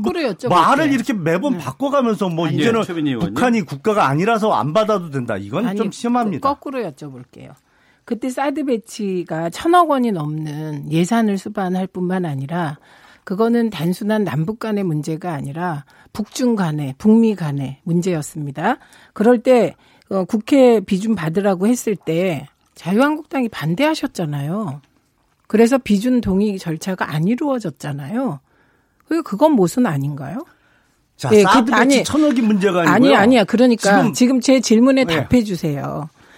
그러면 문재인 대통령이 그래놓고 태도를 바꿨다는데 바꿨죠. 지금 거꾸로 물어보는 거예요. 그때 비준 동의 필요 없다고 하셨잖아요. 지금 전제는 사드 배치에 국회 비준 동의가 필요했다는 걸 전제해야 문재인 대통령을 비판할 수 있는데 아니, 말, 말을 그때 그렇게 비트시면 안 돼요. 이게 비튼 자, 게 아니죠. 그때 자, 제가 들어오겠습니다. 잠깐 좀 그래서 정리를 해야 이 사드까지 가버리면 이게 너무 더 이게 또 이게 좀 힘들어지니까 지금 이 상황을 그, 그, 마무리 짓거나 타개하기 위해서 지금 어 여야 대표 초청해서 청와대가 설명을 직접 하고 야당 측과 협의 뭐 중이라는 뉴스가 나오기도 했어요. 이 이걸로 풀릴 수 있을까라는 생각이 좀 들기도 하고 어떻게 보세요? 뭐 직접- 하면 이게 좀 안정이 될까요? 예. 그러니까 얼굴 보고 설명을 해서 해결될 문제는 아니죠. 이미 음. 청와대가 주장했던 것은 북한은 국가가 아니라서 국, 국회 동의가 필요 없다는 거 아니에요. 그게 지금 사실은 앞서 이 정부가 행한, 여, 행한 여러 가지 조치하고 완전히 상반된 입장이거든요. 사실상의 국가 내지는 뭐 아, 국가라고 거의 보고 지금 모든 일을 해왔던 문재인 정부가 갑자기 북한은 국가도 아니야. 그럼 뭐예요? 반국가 단체예요? 그러면? 그럼 여태까지 했던 건 뭐예요? 문재인 정부 들어와서. 그러니까 이거는 뭐 얼굴 봐서 같은 얘기 들을 바에는 사실은 만날 이유가 없죠. 네, 최민희. 이게 하도 반대를 하니까 이게 91년에 노태우 정부에서 어, 남북 관계를 특수 관계로 규정한 것이다. 그러니까 그럼에도 불구하고 어, 문재인 대통령께서는 그 남북 관계의 평화 진전을 국회에서 비준함으로써 돌이킬 수 없는 어, 평화 국면을 혹시 정권이 바뀌더라도 유지하자는 이런 취지로 했다는 거죠. 네. 그런데 계속 반대만 하니까 본래는 남북 관계가 특수 관계이기 때문에 자유한국당의 주장이 맞지 않는다는 것을 김의겸 대변인이 얘기한 것입니다. 그러니까 저는 이렇게 생각해요. 청와대가 이제 비준을 하기 전에 정부 차원에 어, 야, 여야 대표를 초청해서 먼저 좀 스- 설명을 하고 예. 이랬으면 좀 더 좋지 않았을까? 음. 이 정도 생각은 해봅니다. 네. 그런데 대화는 언제 어느 때든 여야 간에 대통령과 야당 간에 필요한 거 아닌가요? 알겠습니다. 예. 자, 한 주간의 말말말로 정치권 이슈를 정리하는 각설하고 더불어민주당의 최민희 전 의원, 자유한국당의 김용남 전 의원과 함께 여러 이야기 나눠보고 있는데요. 아, 비준 얘기는 뭐 끝나지 않을 것 같아서 마무리 짓고 다음 주제로 넘어가겠습니다. 이 국정감사에서 지금 몇 가지 아이템들이 좀 툭 중요한 게 나왔어요. 네. 그 중에 하나가 이 서울교통공사의 이 채용 의혹. 어, 야당 쪽에서는 고용세습 의혹이라고 지금 계속 말씀을 하고 있습니다. 이런 가운데 정의당에서 국정조사가 필요하다. 다만 야당 야 3당이 제출한 국정조사 요구서의 많은 부분에 동의하지 못한다면 정치 고세, 공세다. 뭐 이런 주장도 있고 강원랜드를 국조에 포함시키자는 주장입니다. 어, 여론은 지금 국정조사에 좀 찬성이 좀 많은 부분인 것 같아요. 앞으로 이와 관련한 국정조사 어떻게 진행될 것으로 보시는지 어, 김영남 의원께서 먼저 하실 말씀이 많으실 것 같습니다. 그러니까 여당에서 지금 서울교통공사의 고용 세습이 문제가 되니까 강원랜드도 국정조사 대상에 포함시키자. 정의당에서. 여당이 정의당도 아니고. 그렇고요. 그러니까 정의당이나 전 민주당이나 저는 범여권으로 보기 때문에. 근데 여당이라고 하면 정의당이 자, 그 난리 나죠. 내용은- 예, 예, 예, 그 예. 내용은 전형적인 물타기입니다. 네. 강원랜드는 이미 국정조사보다 훨씬 센 검찰 조사를 그것도 한두 번도 아니고 세 번에 걸쳐서 받았어요. 네. 1차, 2차, 3차 어. 검찰 수사를 받았습니다. 이미 세 번에 걸쳐서 검찰 수사 받은 사항을 갖고 국정조사에 포함시키자? 이거는 국정조사 하는 그 시간을 상당 부분을 그그 강원랜드 갖고 그냥 다른 얘기 못하게 서울교통공사에 대한 문제점 지적해야 될 시간을 다른 거로 그냥 물타기 하겠다는 의도밖에 안 돼요. 사실 이건 약간 억지입니다. 음. 근데 자유한국당이 뭐 긍정적으로 검토하겠다고 김성태 대표도 얘기했고 또 대변인께서도 얘기했고요. 근데 어, 강원랜드에 대하여 1차, 2차, 3차 조사된 거 사실이에요. 근데 조사된 내용 중에 지금 문제되고 있는 친인척 고용 문제는 들어가지 않았습니다. 음. 예, 그래서 어 친인척 고용 문제잖아요. 사실 이번에 친인척의 정규직화잖아요. 그래서 이 친인척 고용 문제가 같이 들어가는 것은 물타기라기보단 필요한 것 같고 그래서 저는 정의당 입장에 동의합니다. 그리고 제가 가장 궁금한 것은 어, 지금 현재 비정규직인데 정규직화된 112명.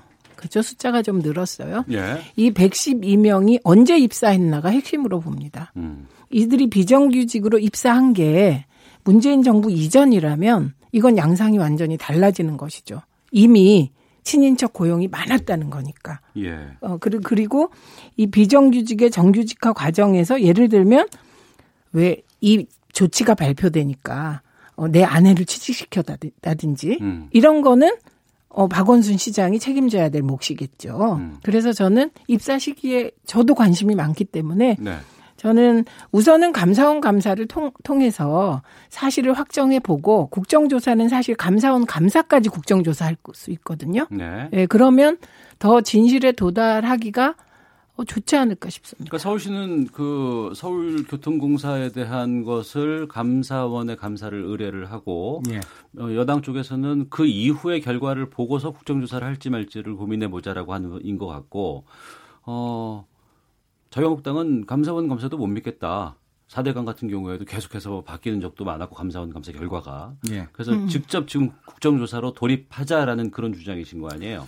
감사원의 이제 정치적 중립성 내지는 그 신뢰성의 문제가 분명히 있고요. 예. 아, 그것보다도 더 중요한 건 여기서 감사원 감사가 끝날 때까지 기다려보자 그러면 그게 뭐 3개월이 걸릴지 6개월이 걸릴지 하세월일 텐데 네. 그러면 다 이 열기도 식 고 그냥 흐지부지 될 가능성이 높다는 것이죠. 그러니까 지금 문제 제기가 됐을 때 이게 그리고 이렇게 반년, 1년씩 기다릴 수 있는 문제가 아니에요. 최근에 이 청년들의 얘기를 들어보면 음. 참 자조 섞인 얘기, 얘기입니다만 시내 직장이라고 하는 공사에 내가 정기적으로 들어가려면 우리 아버지가 민주노총의 간부든지 아니면 우리 아버지나 어머니가 박원순 캠프에서 일을 했던지 그 두 가지 이외에는 방법이 없는 거 아니냐 이런 자조 섞인 얘기가 나오고 있거든요, 실제로. 네. 게시판에 나오고 있는 얘기입니다. 그러니까 이거를 지금 여당 입장에서는 되도록 좀 열기가 식기를 기다리겠지만 음. 이거 감사 감사 6개월 이상 걸릴 텐데 그때까지 기다리기는 어렵다는 입장이죠. 한국 네. 신뢰도 문제를 말씀하시면 우리 사회에서 지금 가장 불신받는 곳이 국회라는 걸 아셔야 돼요. 아마 감사원과 국회를 놓고 어디를 더 신뢰하냐고 물으면 아마 국회가 원하는 답은 안 나올 겁니다. 그래서 신뢰도를 기준으로 한다면 답이 안 나와요. 그래서 목표는 이게 사실을 밝혀내서 진실에 도달하는 게 목표잖아요. 그리고 국, 저는 오히려 정무적 판단을 해도 감사원 감사 나오고 나서 감사원까지 포함하여 국정조사를 하는 게 야당이 훨씬 유리합니다. 음. 이 이슈를 오래 끌 수 있고 총선 앞까지 가져갈 수 있기 때문에 네. 그렇기 때문에 어 저는 감사원이 감사를 하고 압축해서 그리고 감사원 감사 결과까지 포함해서 국정조사를 하는 것이 진실에 도달할 수 있는 가장 지름길이라고 봅니다. 자, 국회가 신뢰도가 떨어 떨어지는 것은 사실입니다만 국정조사의 장점은요.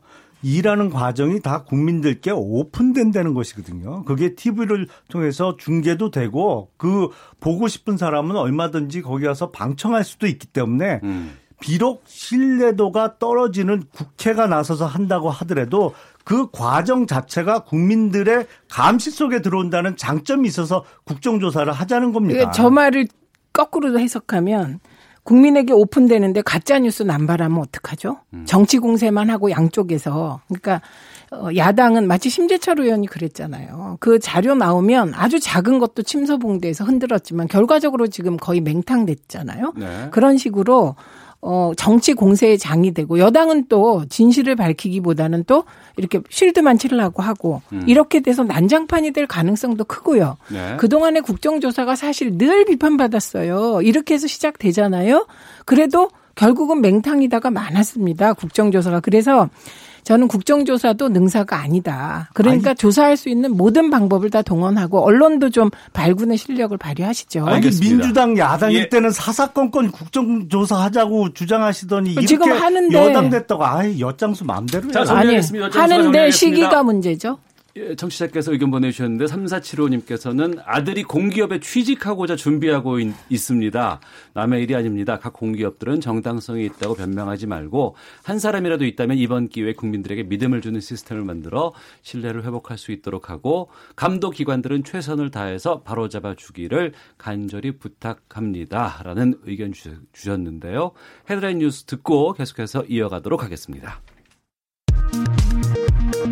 김동연 경제부총리 겸 기획재정부 장관이 올해 한국 경제는 정부가 내건 성장률 목표인 2.9%를 달성하기 어려울 것으로 보인다고 오늘 밝혔습니다.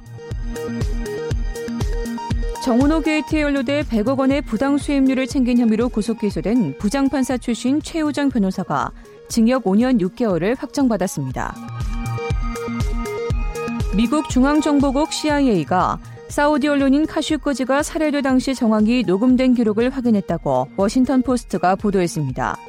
이 녹취에는 카슈크지가 총영사관 건물 안에서 잔혹한 고문을 당하고 끝내 살해되는 정황이 담겨 있는 것으로 터키 언론들은 전하고 있습니다. 정부의 지원에도 불구하고 전국 소상공인들의 매출 실적은 부진하고 평균 부채액도 2년 새 50% 가까이 느는 등 경영난이 심한 것으로 조사됐습니다. 지금까지 헤드라인 뉴스 정한나였습니다. 이어서 기상청의 송소진 씨 연결합니다. 미세먼지와 날씨 정보입니다. 가을의 상징인 파란 하늘을 볼 수 있는 곳이 많습니다. 공기가 깨끗해서인데요. 대기 확산이 원활해 오늘 미세먼지 농도는 전국적으로 보통 단계를 보이겠습니다. 오늘 날씨가 좋겠습니다. 전국이 대체로 맑겠고 한낮 기온은 서울, 대전, 광주 21도, 부산 22도까지 오르면서 낮 동안 선선하겠습니다. 하지만 내일은 전국에 비가 내리겠고 찬바람이 강하게 불면서 오늘보다 기온이 4, 5도 정도 떨어지 떨어지겠습니다. 주말 동안에는 기온이 더 내려갈 전망이고요. 또 일요일에서 월요일 사이에는 중부지방을 중심으로 또 한 차례 비가 오는 곳이 있을 것으로 예상됩니다. 현재 서울의 기온은 19.7도입니다. 날씨 정보였습니다. 이어서 이 시각 교통 상황을 KBS 교통정보센터 박소영 씨가 전해드립니다. 점심시간 지나면서 교통량은 줄고 있는데요. 돌발 상황을 잘 살피셔야겠습니다. 남해고속도로 부산 쪽으로 서김의 진출로에서 차량에 화재가 나는 사고가 있었습니다. 다행히 이 진화 작업은 끝났지만 마무리 작업으로 주변이 혼잡해 주의해서 지나셔야겠고요. 청주 영덕간 고속도로는 양방향 모두 작업 여파를 받고 있는데요. 먼저 영덕 쪽으로 문희 부근에서 3km 구간 정체가 되고 있고요. 청주 쪽으로는 내서 4터널 안에서 작업을 하고 있어서 뒤로 1km 구간 밀리고 있습니다. 중부 내륙간 고속도로 창원 쪽으로 여주 분기점 부근 4km 구간, 또 양평 쪽으로는 연풍 부근 2km 구간에서 각각 작업 여파를 받고 있고요. 중부 고속도로도 양방향 진천 부근에서 한 개 차로를 막고 작업을 하고 있는데요. 각각 정체가 심한 상태입니다. 서울 시내 간선도로에서는 동부간선도로 성수 분기점 쪽으로 상계교에서 월계 1교를 지나기가 어렵습니다. KBS 교통정보센터였습니다.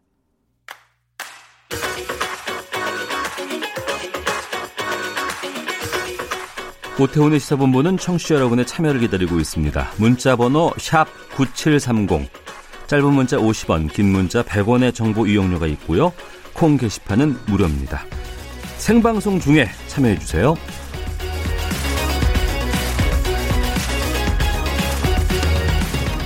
네, 오태훈의 시사본부 목요일 2부에는 더불어민주당의 최민희 전 의원, 자유한국당의 김용남 전 의원과 함께 한 주간의 정치권 말말말 짚어보는 각설하고가 있습니다.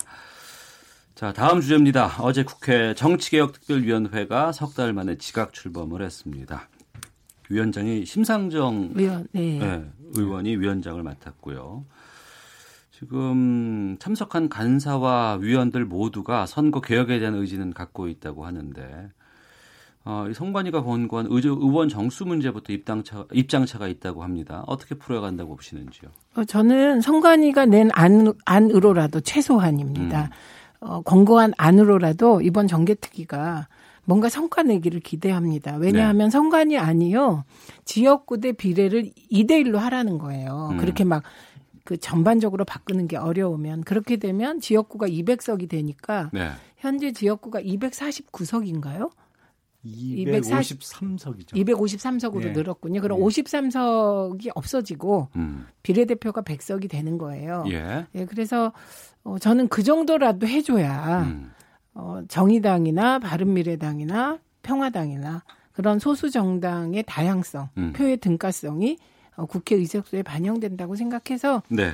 어쨌든 용두삼이로 유야무야 끝나는 게 제일 나쁜 것 같고요. 음. 어떻게든 성과를 내는 정개특위가 되길 기대합니다. 그러니까 국회의원들의 선거제도 개편을 논의하는 기후가 이제 국회 네, 정치개혁 네. 특별위원회인데 어떻게 보시는지요, 김영남 의원께서는? 우선 저는 이제 정의당이나 민주당 아마 평화당도 그런 입장인 것 같은데요. 그 지금 도입을 주장하는 연동형 비례대표제. 그러니까 비례대표제를 더 늘리자. 그렇죠. 예. 그거는 저는 반대입니다. 왜냐하면 음.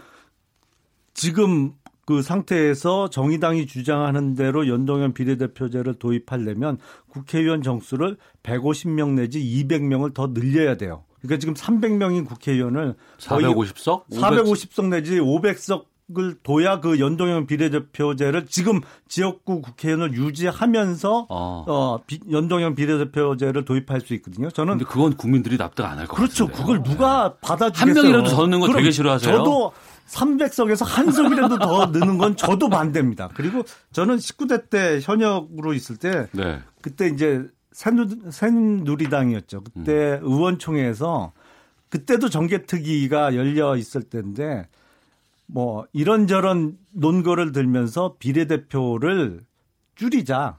한 석만 남기고 줄이자는 주장을 했던 사람이기 때문에 아, 비례대표를 줄이자고요. 예, 비례대표 어. 사실은요 이게 비례대표제는요 대통령제와 맞지 않는 제도예요. 대통령제를 하면서 비례대표제를 하는 나라는 우리나라밖에 없어요. 근데 비례대표제가 우리 헌법에 언제 들어왔냐? 제3공화국 헌법에 들어왔거든요. 그때 왜 그걸 넣었냐면 JP 그 회고록에 나오더라고요. 사실은 지역구 국회의원이 되기 힘들지만 반공정신이 투철한 이북 출신들을 의원에 시키기 위해서 집어넣은 게 비례대표제라고 이제 아 초기 당시엔 예 초기 당시에 그랬죠 사실 알겠습니다. 그 도입 의도는 근데 지금 뭐 시간이 부족한데 저는 비례대표는 늘리지 않는 게 맞다라고 생각합니다. 예 최민희 의원님. 어, 저는 만약에 국민 동의를 구할 수 있다면 음. 연동형 비례대표제로 가는 게 맞다고 봅니다. 네. 그러니까 이게 대통령제와 안 맞는다고 말씀하시면 안 맞는 거 많아요. 음. 우리 헌법에 대통령제지만 의원 내각제적 요소가 들어있는 대표적인 것 중에 하나가 장관 가는 거예요. 네, 국회의원이. 네, 네. 그리고 어. 국무총리 두는 거 등등 음. 있거든요. 그래서 그건 너무 근본적인 문제 제기시고 그래서 450명으로 늘리고 의원들의 월급을 반으로 줄이고 보좌진을 네. 반으로 줄이고 이런 안에 국민이 동의해 주신다면 저는 그거 한 방법이라고 생각합니다. 음. 예, 그런데 지금 그게 받아들여질 가능성이 낮다고 보기 때문에 네. 그렇다면 최소한 선관위 안으로라도 음. 어, 좀 진전을 시켜보자 이런 생각을 하는 것이죠. 그리고 비례대표 한석하자는 건 혹시 자유한국당이나 어. 새누리당 비례대표들이 일을 안 했던가요? 아, 그건 아니죠. 큰일 났 저를 왜 갑자기 이렇게 아, 그러니까 당내에서 그, 입지를 그, 좁히느냐고. 그분의 의견이시니까 그거는 이제 뭐 가름하고요. 전 궁금한 게 이제 두 달 기간으로 이게 운영이 되는 걸로 네. 들었어요. 그럼 여기서 성과를 내려면 어떻게 될까요? 네. 두달 내에 성과가 안 나오면 예. 국회에서 예. 하는 방법이 있습니다. 어. 기간을 그냥 또 한 번 연장하면 됩니다. 아 그래요? 예. 네, 연장이 몇 번에 걸쳐서 가능할 근데 겁니다. 제가 보기엔 지금 정개특위가 열리고 있지만 사실은 이게 요번에 결정이 될 수 있을까 의문이에요. 항상 그 전 예를 보면 총선 직전에 구성되는 정개특위에서 선거구제나 선거구 이런 걸 확정하지 1년 이상 남은 시점에서 되기가 현실상 어렵거든요. 급해야 합의가 돼요. 그러니까 2019년 총선에 이게 반영이 되기는 2020년 2020년인가요? 네. 저 말씀은 뭐냐면 지금은 선거제도 개편을 크게 하지만 결국은 총선 앞두면 지역구 획정을 해야 돼요. 그렇죠. 네. 예, 그러니까 그거를 되게 4월 총선이면 원래는 12월 말까지 해줘야 되는데 그게 넘겼잖아요. 1월, 2월까지 네. 갑니다. 그러니까 그 말씀하신 건데 그 정개특위가 성과 내기 힘들다는 거 일단 동의합니다. 음. 그리고 이게 연장을 해도 이 정개특위는 해체하게 됩니다. 왜냐하면 이게 정개특위 위원 들어가는 게 굉장한 특권이거든요. 15명인가요? 예, 그러니까 네. 원내대표가 바뀌면 음. 다시 위원 구성이 되잖아요. 대개 보면. 아, 한국당이 그러고 보니까 12월 달에 네, 원내대표가 제가- 바뀌네요. 네. 그래서 아, 그래요? 예, 그래서 어. 지금 두 달 속전속결로 두 달 지금 이렇게 되는데 음. 이제 심상정 위원장께서 어떻게든 뭔가 이루어 이루셔야 되고 이 말은 사실 내용은 다 나와 있거든요. 네. 그러니까 이건 어떻게 각 당이 합의하느냐의 문제다 이런 메시지일 수도 있어요. 네. 자, 이제 당내 문제로 좀 넘어가 보도록 하죠. 아무래도 자유한국당이 어, 요즘 여러 가지 뉴스가 많이 나와요. 그쪽에서. 김병준 비대위원장 취임 100일 됐습니다. 인적 청산 요구를 많이 받았는데 전원책 위원에게 외주를 줬고 네. 또 4명의 조강특위 위원과 3명의 당내 이제 위원들로 해서 7명이 꾸려졌죠. 그렇죠. 예. 그리고 뭐 얘기만 무성하지 결과는 지금 딱 나오는 건 없는 것 같은데 요즘에 또 뭐 태극기 부대 포용 논란까지도 지금 전원책 위원은 지금 여러 가지 뉴스가 나오고 있습니다. 어, 김병준 위원장과 전원책 위원 간의 호흡은 잘 맞다고 보시는지 김영래 의원께서 말씀해 주세요.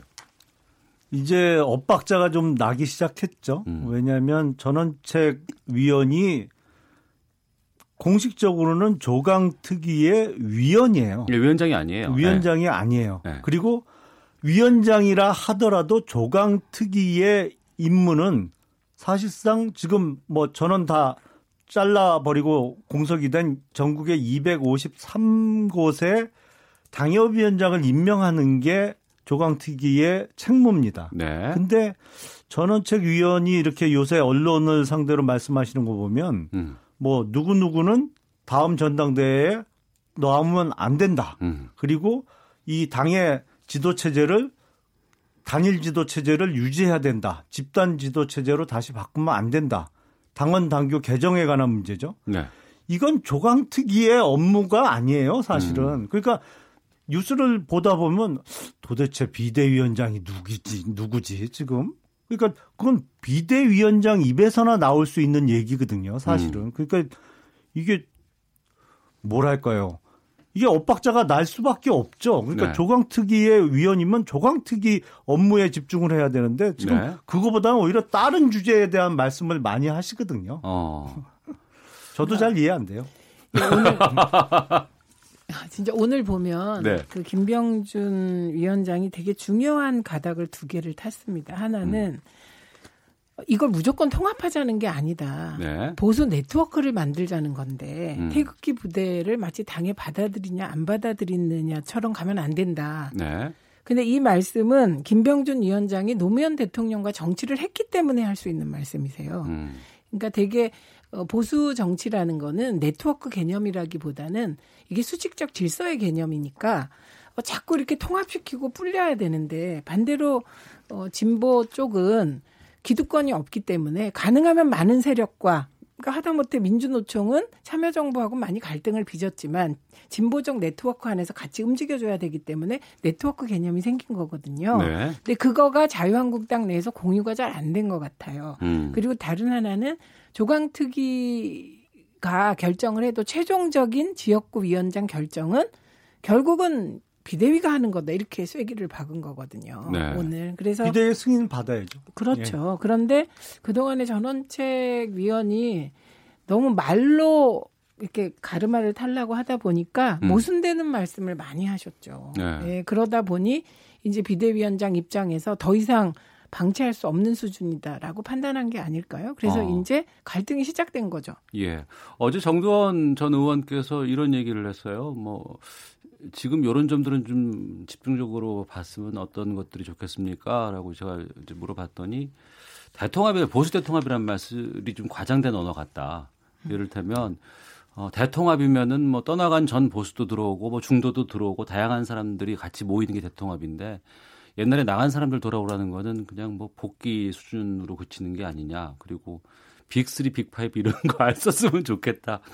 대권 주제에 맞지도 않다고 하는데 너무 네. 빅자를 붙여주는 거 아닌가라고 얘기하던데 어떻게 보세요? 정두원 전 의원께서 그런 말씀을 하신 이유는 제가 짐작하기에는 그 인구의 회자다는 빅3, 빅5에 본인이 안 들어가 있거든요. 그러니까 아. 빅자 묻지 말자 뭐 이런 어. 취지 같아요. 네. 아, 그리고 보수 대통합이 과연 적절한 표현이냐 저는 그것도 사실은 저도 같은 생각을 갖고 있습니다. 그러니까 음. 이게 정말 국민들의 보기에 큰 우산, 우산 아래 모이면 모르겠으나 네. 몇몇 사람 들어온다고 해서 그게 대통합으로 부를 수 있느냐? 음. 저는 뭐 그 정도 그 부분에 있어서는 동의합니다. 네. 그러니까 개인에 동의한다기보다 정치를 하다 보면 살기 음. 위해서 분열해야 될 때가 있습니다. 힘들지만 예. 때로는 살기 위해서 통합해야 될 때도 있습니다. 음. 그래서 살기 위해서 분열하다 보면 죽는 것 같지만 음. 결국은 그게 사는 길인데 저는 지금 자유한국당은 대통합할 때가 아니고 보수의 정체성을 놓고 가름마를 타야 될 때라고 생각을 합니다. 근데 자꾸 가름마 타야 될 시기에 대통합을 얘기하다 보니 스텝이 꼬이지 않나 싶어요. 네, 알겠습니다. 더불어민주당의 최민희 전 의원, 자유한국당의 김용남 전 의원과 한 주간의 정치권 이슈 짚어봤습니다. 각설하고 마치겠습니다. 두 분 말씀 고맙습니다. 감사합니다. 고맙습니다.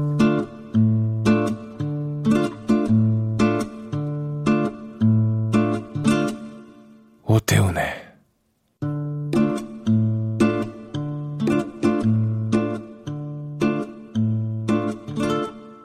시사본부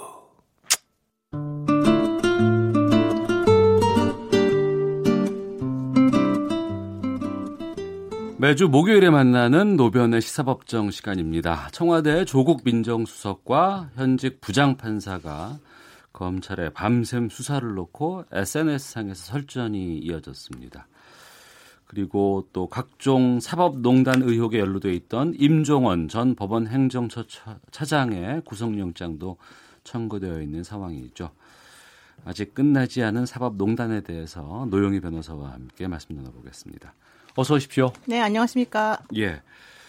어, 먼저 검찰 밤샘 수사를 놓고 시작된 고등법원 부장판사와 청와대 민정수석 간의 설전 어떤 논란인지 사건의 발단부터 좀 소개를 해주세요. 그러니까 강민구 서울고등법원 부장판사가 네. 그 임종헌 그 전 행정처 차장에 대해서 경찰 그 검찰에서 밤샘 수사를 하면서 음. 이제 영장을 청구하게 된 상황과 관련해서 네. 이제 법원을 좀 그 검찰을 좀 저격하는 내용의 글을 내부 전산망에 올렸습니다. 음.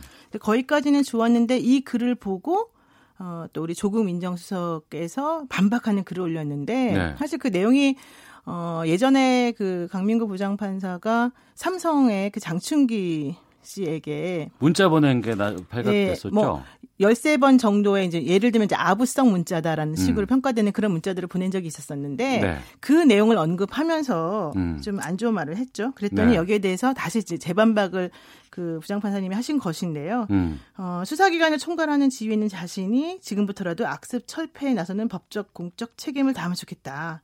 이제 이런 식으로 좀 얘기를 했습니다. 네. 그러면서 치사한 겁박을 하고 있다 나에 대해서 음. 이런 얘기까지 하면서 이제 법원하고 사실은 청와대가 좀 서로 간에 좋지 않은 모습을 보이고 있는 것이죠. 네. 이 부분에 대해서 법조인들은 어떻게 얘기를 해요?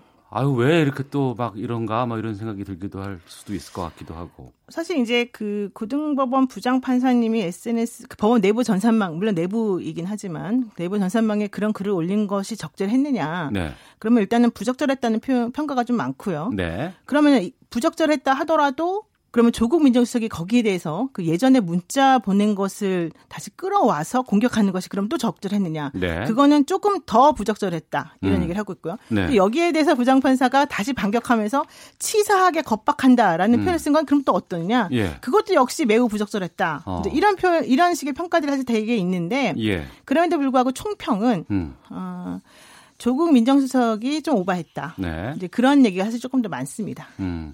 고등법원의 부장판사가 이렇게 뭐 SNS에다가 글을 올리거나 아, 물론 내부 전산망이라고 처음에 시작을 했습니다만 그렇게 올린 적이 있었어요? 사실 뭐 이제 예전 같으면 상상을 못 하겠습니다만은 네. 그 전에도 이런 식의 글을 서로 간에 조금 올리면서 음. 법관이 과연 SNS에 글 올리는 게 타당하느냐에 대한 논란이 빚어진 적이 몇 번 있었었고요. 예.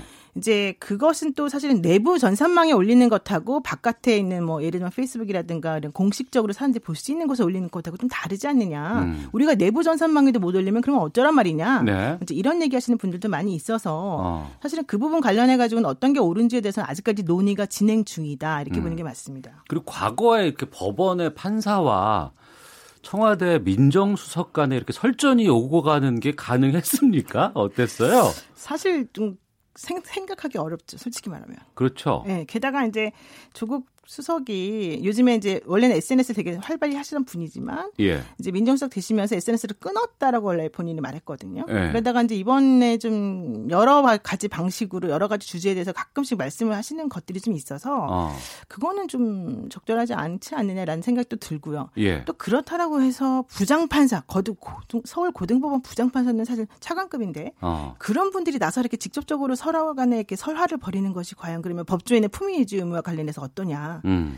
여기 대해서는 좀 서로 간에 둘 다 잘못이다. 음. 이렇게 보는 입장들이 좀 많죠. 네.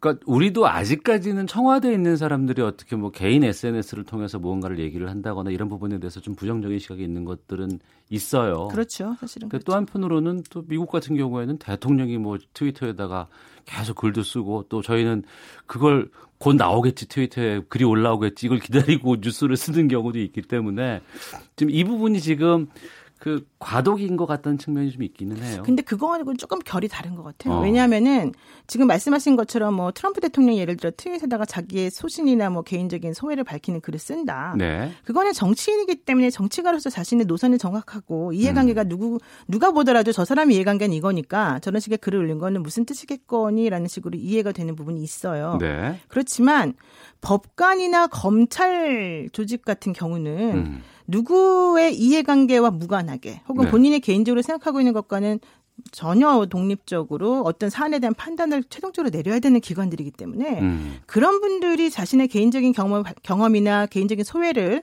어, 밝힌다거나 특히 검찰에서 수사하는 과정과 관련해서 법관이 거기에 대해서 뭔가 얘기를 한다면 네. 지금 현재 우리 임종원 전 차장에 대해서 영장 실질심사가 내일로 예정이 되어 있는데 네. 예를 들면 고등법원 부장판사님이 그런 식으로 글을 올린다면 대부분의 법원 판사들도 그렇게 생각하고 있는 게 아니냐라는 어. 식의 예단을 줄 수가 있는 것이고 예. 그렇다면 영장 뭐 신청 하나만 아니냐 또 이런 얘기 나올 수도 있고요. 음. 또 요즘에 검찰이 이제 사법농단 관련해서 사실은 영장을 많이 청구했지만 대부분의 경우 다 기각당하는 예, 이런 예. 상황이니까 사실은 이런 식의 표현을 하는 것은 본인의 개인적인 뭐 의도와는 전혀 다르게 또 해석될 여지가 있어서 음. 저는 이런 부분은 좀 지양해야 되는 게 맞다. 그러니까 일반 정치인과 나 다른 이런 뭐 법원 판사라든가 검찰이라든가 이런 분들의 좀 트위터 활동이나 이런 SNS 활동이 좀 달리 평가돼야 된다 생각합니다. 네.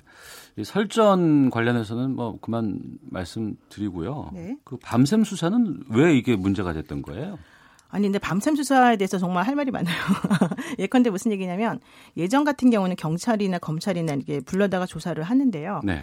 사실 밤 10시가 넘으면 사람들 너무 지치고 힘들지 않습니까? 게다가 음. 수사 안 받아보셨겠지만 수사 받으면 상당히 긴장을 할 수밖에 없어요. 네. 그런 상황에서 끝까지 버티던 피의자들도 예를 들면 밤 12시 넘어서까지 계속 수사를 하고 그 다음날 새벽에 또 부르고 이런 식으로 계속 강압적인 행동을 하게 되면 사실은 자기도 모르게 자포자기 돼서 하나 빨리 끝났으면 좋겠다 해서 좀 잘못된 자백을 하기도 하고 다른 진술이 나오기도 해요. 음. 그래서 일부러 예전 수사기관들은 그런 식의 좀 사람을 힘들게 해서 자백을 얻어내는 방법을 많이 썼어요. 네. 근데 이제 그러다 보니까 그것이 문제가 되어서 음. 이제 열지 넘어가면 물어봐요. 검찰 검찰이나 뭐 경찰이 밤샘 수사 혹시 받으시겠습니까? 음. 그러면 사람들이 이제는 나 싫습니다라고 하면 더 이상 불이익이 없다는 걸 알고 그다음에 또 와서 받으면 되거든요. 근데 이번에 임종원 수석 같 저기 차장 같은 경우에는 사법농단 관련해서 유일하게 지금 사실은 제대로 된 수사를 받고 있는 사람 중에 한 명인데 네. 이분이 사실 네 번이나 계속해서 불려다면서 조사, 조사를 받았어요. 예, 예. 그런 과정 중에 윗선에 대한 언급이 조금 있었다라고 하는 보도가 지금 나오지 않습니까? 예, 그런데 그러네요. 그런 상황에서 예. 밤샘 수사가 허용이 되어서 그 사람이 밤샘 수사를 하고 난 다음에 그런 얘기 나왔다는 식으로 나오면 음. 그런 식의 그 수사를 통해서 얻어낸 결과를 우리가 어떤 식으로 증거를 쓰겠느냐 이게 바로 요점인 거죠. 음. 그런데 사실 이 건뿐만 아니라 수많은 사건에서 제가 본 경험에 의하면 정말 새벽 한두 시까지 불러다가 조사하고 그 다음날 아침에 뭐 6시, 7시 또 불러 조사 이런 경우 사실 상당히 많았어요. 음. 그래서 저는 근데 그런 것들을 그러면 법원이 그동안 다 제재했느냐. 음. 그런 식으로 얻어낸 그런 그 조서에 대해서 증거 능력 인정하지 않았느냐. 아니에요. 다 인정했어요. 법원조차. 법원도. 네. 네. 그러기 때문에 이게 바로 검찰과 법원의 이런 그 벌어지는 이런 모양새를 보고 음. 우리들이 좀 씁쓸한 얘기를 안 할 수가 없는 부분이 이제 그런 거죠. 네. 그러니까 이제 핵심은 이거잖아요. 임정원 전 법원행정처 차장에게 이제 구속영장 청구된 거. 그렇죠. 네. 이게 구속영장이 발부가 된다 그러면은 이제 사법농단 관련한 첫 번째 구속 사례가 되는데. 그렇죠. 어떻게 보세요, 전망을?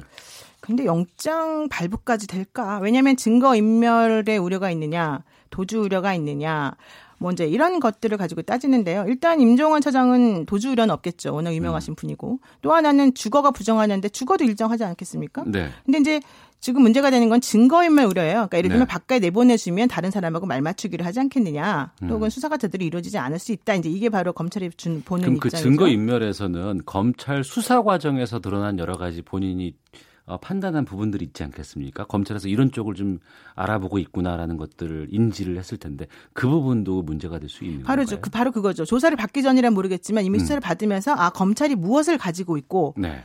무엇을 근거로 나에게 무엇을 물어보고 있다라고 한 게 지금 알고 있는데 음. 그 사람을 그냥 내보내주게 되면 네. 그와 관련된 대책을 마련할 수 있다라고 하는 게 바로 증거임의 우리의 핵심이거든요. 어. 그런데 만약 영장이 기각이 돼버리게 되면 검찰로서는 좀 치명적인 입장이 될 수 있는 거죠. 예. 그렇지만 또 영장이 발부가 되게 되면은 임종원 차장이나 법원 입장에서는 또 매우 불편해질 수 있는 거 아니겠습니까? 어. 그런 의미에서 증거인멸 우려가 사실은 평가가 좀 달리 되긴 하는데 네. 어쨌든 이번에 영장 실질심사에서 보아야 될 혐의점들은 범죄 사실이 소명될 수 있겠냐, 그래서 혐의가 중대하느냐, 그다음에 얼마나 증거가 쌓였느냐, 증거인멸이가 있냐 이런 것들인데 음. 사실 그래서 임정원 처장은 그 동안에 검찰이 협조하는 모습을 엄청나게 일부러 인위적으로 많이 보였어요.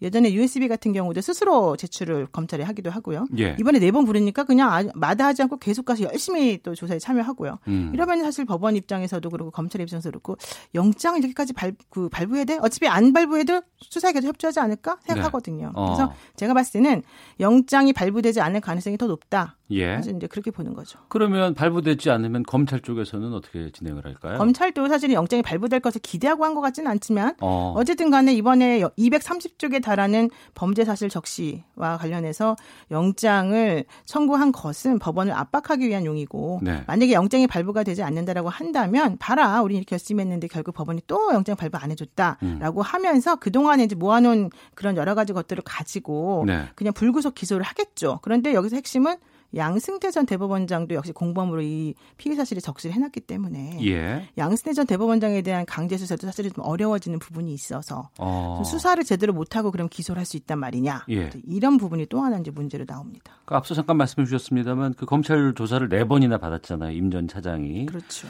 근데 이 와중에 이제 언론에 나온 것은 사법부 윗선의 지시를 임 전 차장이 일부 인정했다라는 부분이잖아요.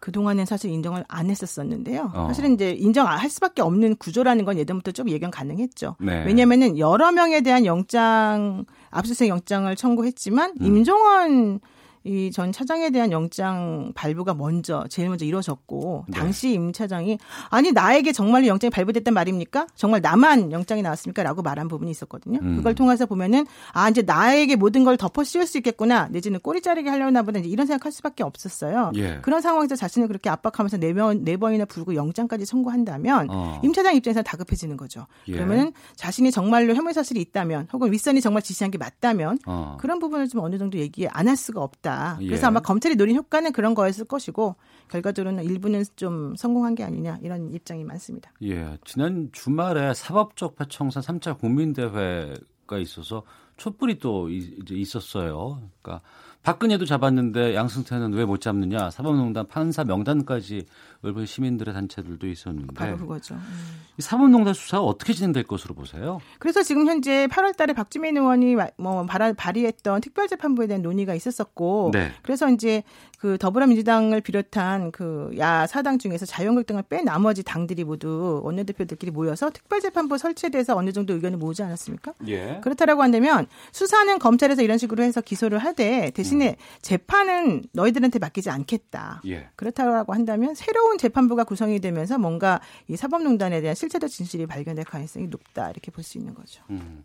자유한국당은 지금 여기서 빠져 있는 상황이죠. 자유한국당은 사실은 여기 대해서 그 당연히 이제 니네들이 정말 이럴 거면 대법원장부터 물러나라고 해라 막 이런 얘기까지 지금 하고 있는데요. 음. 지금 문제는 국회 제적위원회 사실 이게 국회 선진화법 때문에 이런 게 주요 쟁점 법률안으로 이제 작용을 하게 되면 실질적으로는 3분의 2의 제적위원 3분의 2의 수의 국회의원이 찬성을 해야 돼요. 아, 이게 3분의 2인가요? 어. 네, 근데 지금 현재 그 사실은 자유한국당 빼고 나머지 당들의 합치면 178명이에요 국회의원들이. 네네. 그러니까 일단은 사실은 뭐 발의까지 하고 이렇게 넘어가는 건 괜찮지만 문제는 이게 통과가 됐느냐 여부인데 음. 그렇게 되면 자유한국당이 반대하는 입장에서는 사실 통과하기가 어렵죠. 그런데 자유한국당도 무조건 반대하는 건 아니에요. 어. 그러니까 일부 조금 진보적인 성향의 법, 법관들만 빼놓고 나머지들로 구성이 된다면 우리도 찬성하겠다는 입장을 보이는 분들도 있거든요. 음. 그래서 이거는 조금 상황을 지켜봐야 됩니다.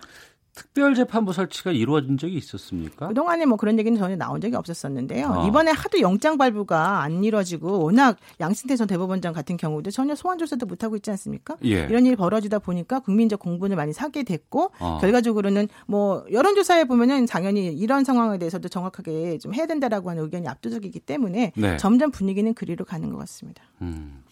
언제쯤 결정 날까요, 이게? 그래도 좀 시간이 좀 걸리겠죠. 그래도 뭐 당장 나오진 않겠죠. 국회로 가면 당장 나오는 건 없었던 것 같아요. 네, 그래도 또 이제 이게 빅들의 가능성도 좀 있는 거고요. 음, 지켜봐야겠습니다. 국민들이 나서야지만 꼭 무언가가 처리되는 국회가 아닌가 싶어요. 그러게 말입니다. 아이, 예. 참. 자, 지금까지 노영희 변호사 함께했습니다. 말씀 고맙습니다. 네, 고맙습니다. 네, 오태훈의 시사본부 여기서 마치도록 하겠습니다. 저는 내일 오후 12시 20분에 다시 인사드리겠습니다. 시사본부의 오태훈이었습니다. 안녕히 계십시오.